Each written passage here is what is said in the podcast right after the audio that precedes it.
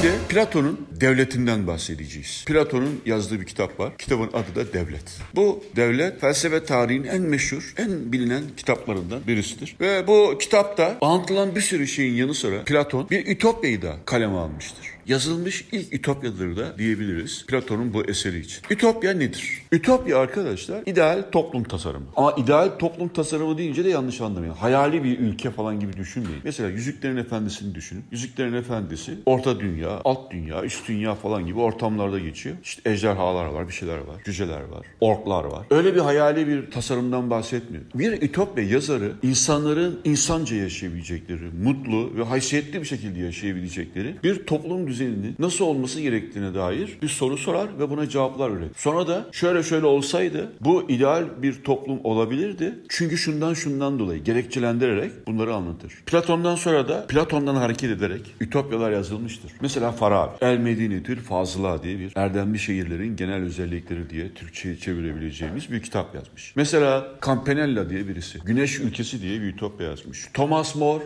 Ütopya diye bir ütopya yazmış. Ütopya sözcüğünü de icat eden kişi Thomas More. Ve günümüzde hala birileri Ütopya yazıyor. İlginç bir türdür. Okuması da çok zevklidir. Ama Ütopya neden yazılır? Platon neden böyle bir kitabı yazma ihtiyacı duymuş? Nasıl bir motivasyonla Platon bir Ütopya geliştirmiştir? Yani hiçbir ütopya durduk yerde tabii yazılmaz. Bütün ütopyaların çıkış noktası kendi toplumları. Kendi toplumlarını eleştirmek için insanlar ütopya yazarlar. Platon da bir Atinalıydı ve Atina'dan şikayetçiydi. Temelde Platon'un Atina'ya ilişkin şikayeti neydi? Yani kendi toplumunda neyi eleştiriyordu da bunun yerine şöyle bir toplum olsaydı orada insanlar daha insan gibi yaşarlardı diye düşündü.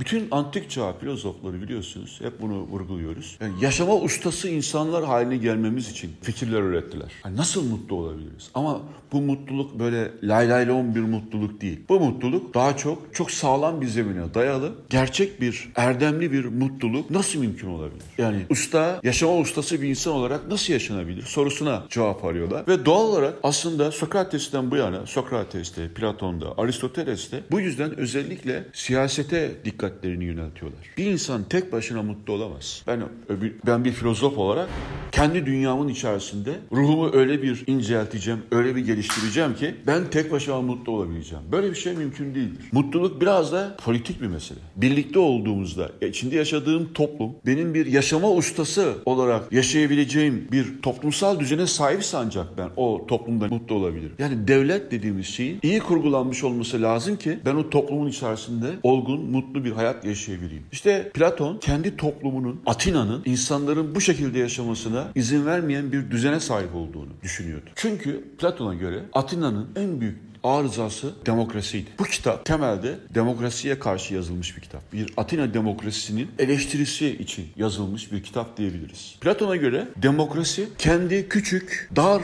ufku ve küçük çıkarlarından başka hiçbir şeyi algılayamayan ve sadece buna göre yaşayan ve bu küçük çıkarlar için birbirlerinin gözlerini oymaya her an hazır küçük insanların ayak takımının söz hakkına sahip olduğu bir toplumsal düzen şeklidir demokrasi. Ve Platon'a göre bu inanılmaz bir şey. Biraz önce ne söyledim? Ger gerçek bir hayat, gerçek anlamıyla iyi işleyen bir devlet mekanizması içerisinde yaşanabiliyor. Ama demokrasi o küçük insanların küçük çıkarlarının etkin olduğu bir yönetim şekli. Böyle bir toplumdan insancı bir hayat çıkamaz. Ve şimdiye kadar da çıkmadı. Platon'un yaşadığı dönemde Atina'da iki siyasi taraf var. Bir, demokratların olduğu taraf. Bunlar halk. Diğer tarafsa aristokratların olduğu taraf. Yani soylu bir kandan gelen, büyük toprakları olan Atinalı yurttaşlar. Bir taraf herkesin, Atina yurttaşı olan herkesin herkesin devlet yönetiminde söz hakkına sahip olması gerektiğini savunuyordu. Öbür tarafsa devlet yönetiminde söz hakkına sahip olması gerekenlerin sadece aristokratların olduğunu savunuyordu. Yani bir taraf demokrat, bir taraf aristokrattı. Platon aristokrat bir aileden geliyordu. Yani kral soyundan geliyor hatta. Yani Atina'nın kurucu babalarından biri diyebileceğimiz birisinin soyundan geliyor. Böyle soylu, zengin bir adam Platon. Bu durumda aristokrasi gelsin diye mi savunuyor acaba? Yani Platon aristokrasi taraftarı, demokrasi karşıtı ama aristokrasi taraftarı mı? Hayır. Hem demokrasiye karşı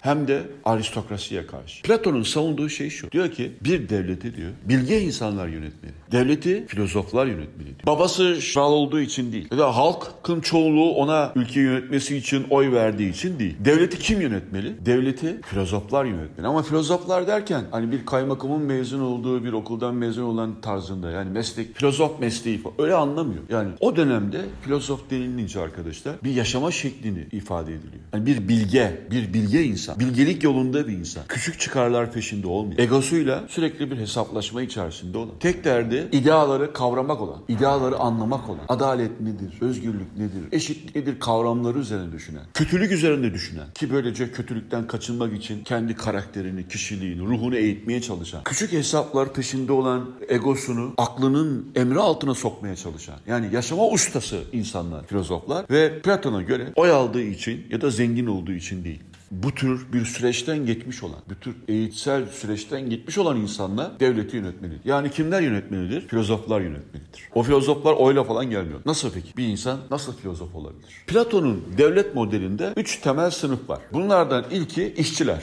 Ama işçiler deyince işte fabrikada çalışan günümüzdeki işçileri anlamayın. Toplumun üretim faaliyetlerini sürdüren insanları kastediyor. Bir tarlada çalışan bir köylü de işçi, bir madende çalışan bir kişi de işçi, bir tüccar da işçi. Anladın Anladınız mı? Küçük bir fabrikası olan birisi de işçi olarak. Yani Platon tarafından isimlendiriliyor. Diğer bir grupsa Platon'a göre ikinci bir sınıfsa kitabında bekçiler diyor. Neyi bekliyorlar? Vatanı bekliyor. Yani askerler. Anladınız mı? Öyle bir toplumsal kesim var. Bunların görevi işi sadece bu. Ve üçüncü toplumsal sınıf hangisi? Filozoflar. İşçiler her toplumsal kesimin o toplumsal kesimin üyesi olması bakımından bir takım sorumlulukları ve hakları var. Mesela işçiler istedikleri gibi para kazanabiliyorlar. Mal mülk edinebiliyorlar. Evlenebiliyorlar bırakabiliyorlar. Çoluklarına, çocuklarına edindiklerini miras olarak bırakabiliyorlar. Onların böyle hakları var. Ama onlar bu haklara sahip olmalarının yanı sıra bazı haklardan da mahrum bırakılıyorlar. Ne gibi? Mesela bunlar silah kullanamıyorlar. Asker olamıyorlar. Bunlar siyasete burunlarını sokamıyorlar. Siyasete karışamıyor. Tamam mı? İşçisin, işçi kalıyorsun. O kadar. İkinci bir toplumsal kesimse askerler. Askerlerin görevleri, işçilerin görevleri nedir? Üretim faaliyetinde bulunmak. Askerlerin görevleri de devlet için uyanık olmak, savaşlarda ülkeni savunmak, ülkeni korumak. Benim görevim bunlar. Ama onlar da bazı haklardan mahrum bırakılıyorlar. Mesela mal mülk edinmeleri yasak. Çünkü Platon'a göre mal mülk davaları öyle bir şey ki insanları kolaylıkla e, erdemsiz davranışlara itebiliyor. Yani insanlar bir asker savaşta şehri için savaşacağına işte ne için ganimetin peşine düşebilir mesela. Malın, mülkün ayartıcılığı askerin davranışlarını lekelememelidir. Bu yüzden de e, askerlerin e, mülk edinmelerini yasaklıyor kendi sisteminde. Aynı zamanda askerlerin evlenmeleri de yasak. Yani ülke yerine ailesini düşünür. Mal mülk işte miras bırakacağım. Çoluğum çocuğum ne olacak ben bana bir şey olursa falan. Bunlar olmasın. Evlenmek yok tamam Peki askerler nereden oluyor? Nasıl asker oluyorsun? Askerlerin çocukları asker oluyor. Hocam nasıl çocuk oluyor o zaman? Hani evlenmeleri falan. Devlet sana uygun eş buluyor. Ve sen onunla birlikte oluyorsun. Öyle rastgele falan değil. Bakıyor devlet. Çünkü neye ihtiyacı var? Asker olabilecek çocuklara ihtiyacı var. Onlar da böyle sağlıklı, gürbüz falan olması lazım. Sana uygun şu. Sizden iyi olur. Değil. Öyle. Çocuk doğuyor ve o çocuk annesini babasını falan bilmiyor. Ve kışlalarda bir asker olarak ne yapılıyor? Yetiştiriliyor. Değişik felsefe dersleri alıyor, jimnastik dersleri alıyor, savaş sanatları dersi alıyor.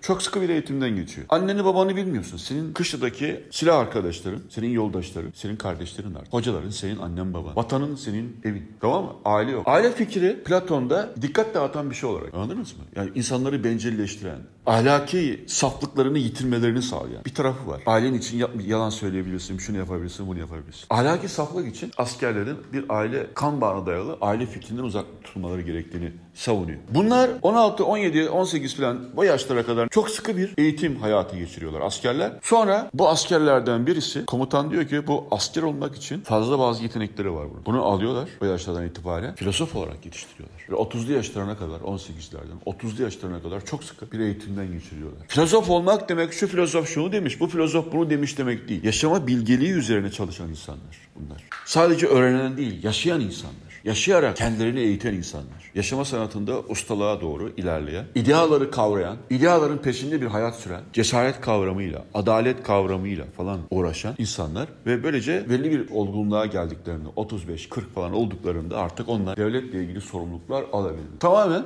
bir liyakat sistemi, bir uzmanlar sistemi. Bu sistem çok eleştirilmiş bir sistemdir. Yani temelde katı olmakla suçlanan bir sistem. Kas sistemini andıran bir tarafı var. Sen işçi kesimindensen hiçbir zaman şey olamıyorsun. Annem baban işçi diye asker olamıyorsun. Askersen ben askerlikten sıkıldım ya ben biraz da sanatla ilgilenmek istiyorum falan diyemiyorsun. Yani sen işçisin, işçi kalıyorsun. Askersin, asker kalıyorsun. Katman değiştirmek falan ya da sınıf değiştirmek falan diye bir şey. Öyle bir umut da yok. Nasıl bizim vücudumuz üç temel yapıdan oluşuyor. Beynimiz var. Vücudumuzun bir savunma sistemi var. Ve vücudumuzun böbreği var, midesi var. İdeal bir devlet de insan doğasıyla en uyumlu olan bu şekildeki üç kısma ayrılmalıdır. Yeme içme, savunma ve beyin. Bu üç kısım arasında tam bir uyum olmalıdır. Yani işçiyle filozoflar arasında, filozoflarla askerler arasında herkes kendi görev ve sorumluluklarının bilincinde olacak ve ona göre davranacak. Eğer herkes işini iyi yaparsa, asker filozofun işine burnunu sokmazsa, filozof işçiye çok müdahale ederse, herkes haddini bilsin. Bunu sanki şey gibi düşünmeyin. Filozoflar işçilerden daha üstün. Öyle değil. Ben şimdi sizin yanın karşınızdayım. Ben sizden daha üstün değilim. Kızım sen git benim elektrik faturamı öde diyebiliyor muyum? Diyemiyorum. Neden? Buna hakkım yok. Benim sorumluluğum başka şu an bu sınıfta. Sizin sorumluluğunuz başka. Sadece işlerimiz birbirinden farklı. Ama ben sizin karşınızda sizin patronunuz olarak durmuyorum. Biz eşitiz. Filozoflar da öyle. Hani filozoflar toplumun efendisi değil. Sorumlulukları farklı. Ülke yönetiyorlar sadece. İşçilere, askerlere tepeden bakmıyor. Senin işin o, benim işim o.